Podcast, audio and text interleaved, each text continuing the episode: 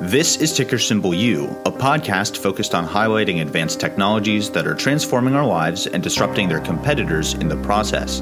My name is Alex, and I'm definitely not a financial advisor. I'm just a nerd that loves sharing my personal vision of the future and putting my money where my mouth is. To learn more, find me at tickersymbolu.com or youtube.com slash ticker symbol tickersymbol Let's start with this. Humanity is undergoing a massive transformation. More and more, the foundations of our future are being defined by data. And more and more, decisions based on the digital world are reshaping the physical one. Today, gathering all the right data in one place is no easy task. Generating meaningful insights based on that data is even harder. And bringing those insights back to the physical world is harder still. But if the foundations of our future are defined by data, why are most companies still so bad at understanding it? And even worse, at turning that understanding into meaningful results? I'd like to share my future vision of a company called Palantir, a company that helps the biggest institutions make data a part of their foundation, helps people make meaningful insights based on this new foundation, and of course, leverage those insights to manage risks and make impactful changes in the real world. To understand how Palantir can do this across every industry and every discipline, we first need to talk about the challenges with big data, artificial intelligence, and the concept of a digital twin. I used to be a rocket scientist and radar engineer at MIT, where I focused on big data, artificial intelligence, and automated decision support for government programs, the exact kind of work that Palantir helps some of their biggest clients do at scale through their Gotham platform. Palantir has another platform called Foundry. That's extending their reach to private institutions and even startups through their new Foundry for Builders program. Because Palantir's technologies are industry agnostic, I believe they can keep expanding downstream into new markets by eventually offering software products to more small and medium-sized businesses and maybe even individuals. So in this episode, I'll cover the important things that I think Palantir is doing today and how they could scale to that trillion dollar valuation in the far future. Let's dive right into it. Palantir builds advanced data analytics software for government and other large institutions. Palantir's software analyzes huge sets of data from many sources to help organizations make better decisions, often in near real time. These same institutions tend to have the hardest time with big data at scale because they were built well before the world went digital. So where I think Palantir really adds value is by helping these large older companies quickly make what's called a digital twin of their organization.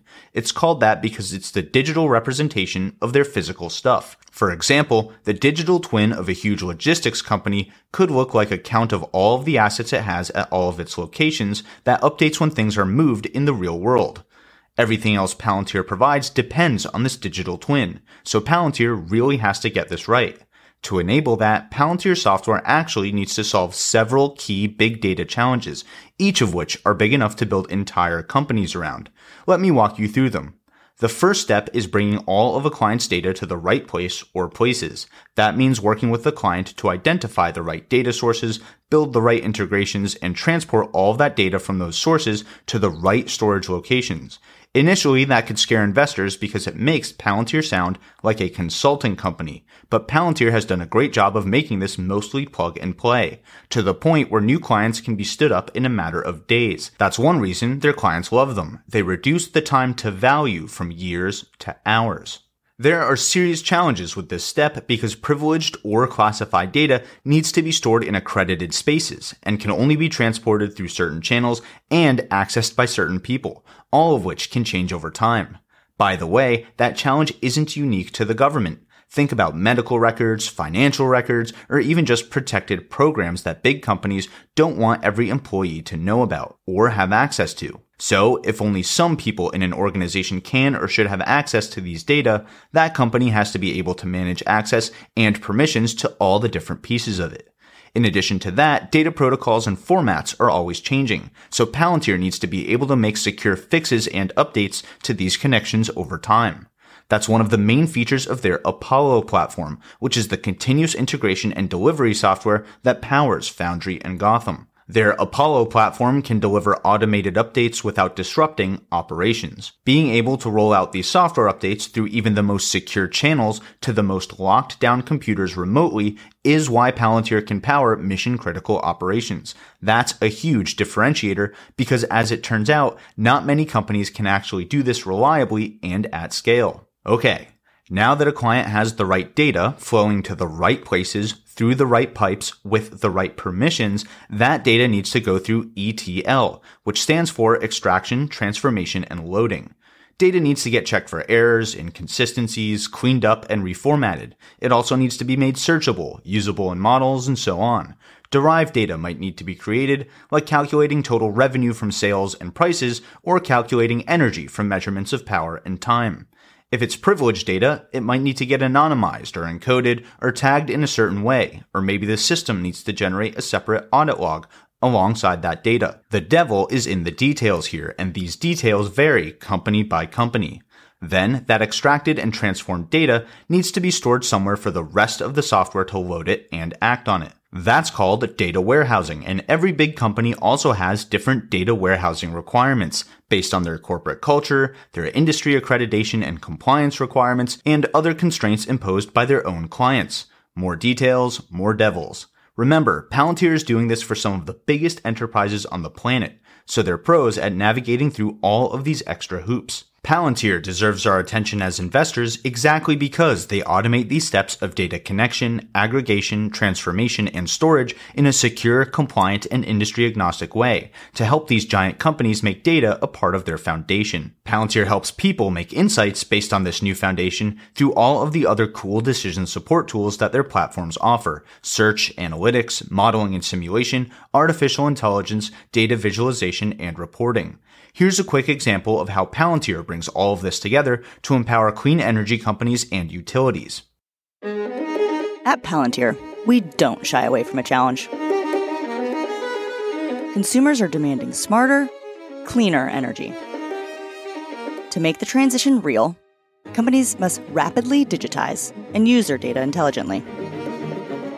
Palantir partners with energy suppliers to support ambitious clean energy targets our clients use our platform to minimize downtime, optimize maintenance, and manage intermittency.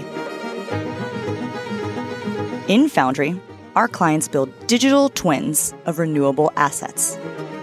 Once optimized digitally, they can steer assets in reality, generating more power. Today, we help our customers deliver clean, affordable electricity. Palantir proudly empowers energy companies and utilities to meet their most complex challenges. There are plenty of companies that do the data analytics, visualization, and reporting, similar to the dashboards that Palantir provides. Instead, let's stay focused on the capabilities that I think really set Palantir apart. We already talked about their ability to rapidly digitize their clients' businesses and build and interact with its digital twin. One way to interact with that digital twin is through modeling and simulation. In the wind turbine example, the company might want to look at the effects of different weather conditions on their turbines. So they can do something as simple as run a simulation of a single turbine through different wind speeds and directions, or something as complex as hook their entire digital twin up to a global weather model and analyze how different weather conditions impact the power production of all their turbines put together. They can then steer the turbines in the digital twin to simulate the best angle for each turbine and see the differences in power generation. The first notable thing about this is how easy Palantir makes it to do everything I just said due to their modular design and good graphic interface. In my opinion, good user interfaces are kind of like the SATs. Remember those? Nobody cares if you have a good user interface because that's what's expected. Everyone cares if you have a bad one. It's just a box that Palantir needs to check, and they do check it. The more impressive thing is that this connection between the digital and physical space is bidirectional, meaning if the simulation finds a better way to angle the turbine blades, a user can send that information directly to the turbine control systems and move them in real life, or just output the set of instructions for a human to verify before doing this themselves. This ability to hook into external systems, whether they're command and control systems for wind turbines or drones, or communication systems like emails and texts, means these digital systems can affect the physical world. Think about how confident a client has to be in Palantir software to allow it to connect directly to their wind turbine control system. There are a few more key capabilities that I want to quickly highlight before talking about how Palantir can expand into small businesses and the consumer market over the next decade. First, they already have out of the box use cases called archetypes. These archetypes allow specific Palantir projects to get up and running fast by deploying a template that gets you most of the way there from the get-go. Palantir is constantly expanding their set of out of the box solutions with the types of use cases that they're solving over and over across their clients. This is huge for winning new clients because Palantir can walk in and demonstrate real value in a matter of hours. Second, Palantir supports third party models. What this means is someone, whether it's an academic institution, research lab, or one of Palantir's customers, could make a better wind model that Palantir can then deploy to everyone that wants it. When I worked at MIT, I got to work alongside the engineers at MathWorks, the creators of MATLAB, on the same kind of stuff. We would help them refine different signal processing models and functions, and then they'd update that package for all of their clients. When they worked with the engineers at Stanford on their machine learning code and pushed an update, I benefited from that as well. Whether you're a utility company managing wind turbines or a government agency managing airborne drones, you always want access to the latest and greatest wind models, even if they're not made by Palantir. In this way, Palantir kind of acts as connective tissue across its clients, allowing an improvement from one company to propagate everywhere else that benefits from it, just like MATLAB did for me at MIT. Speaking of Palantir acting as connective tissue, the third capability is Foundry's ability to create collaboration spaces between companies. Listen to this quick clip of the head of the Foundry program explaining how Palantir is thinking about this problem. Even more important than reaching more users is connecting those users to each other.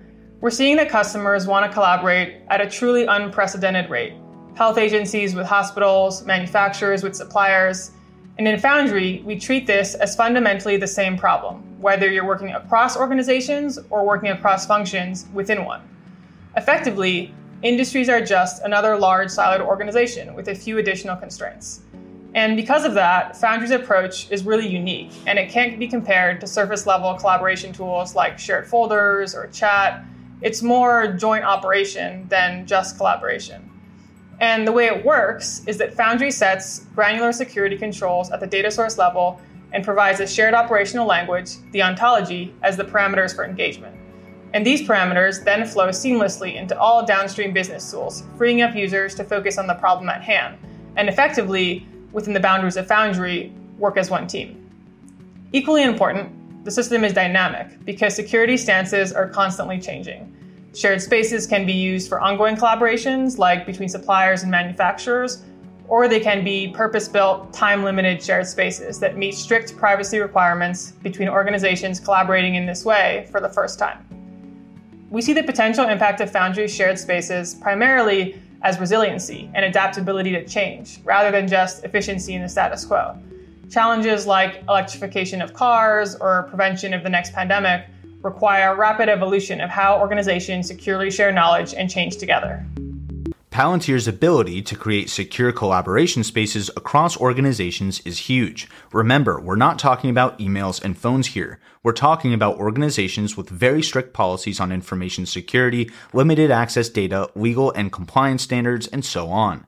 The more enterprise clients Palantir gets on their platform, the more I think will want to join it for this reason alone. Palantir is often criticized for relying on government contracts, but I think this is a big mistake. Thinking about Palantir's platforms as this connective tissue between organizations means shareholders should want them to penetrate as much of the government sector as they can. Not just to lock in those long-term stable contracts, but also to access the models, tools, and processes that most other companies simply can't access. To me, that means Palantir benefits from serious network effects, and we want them to fill that network with as many hard use cases as possible up front.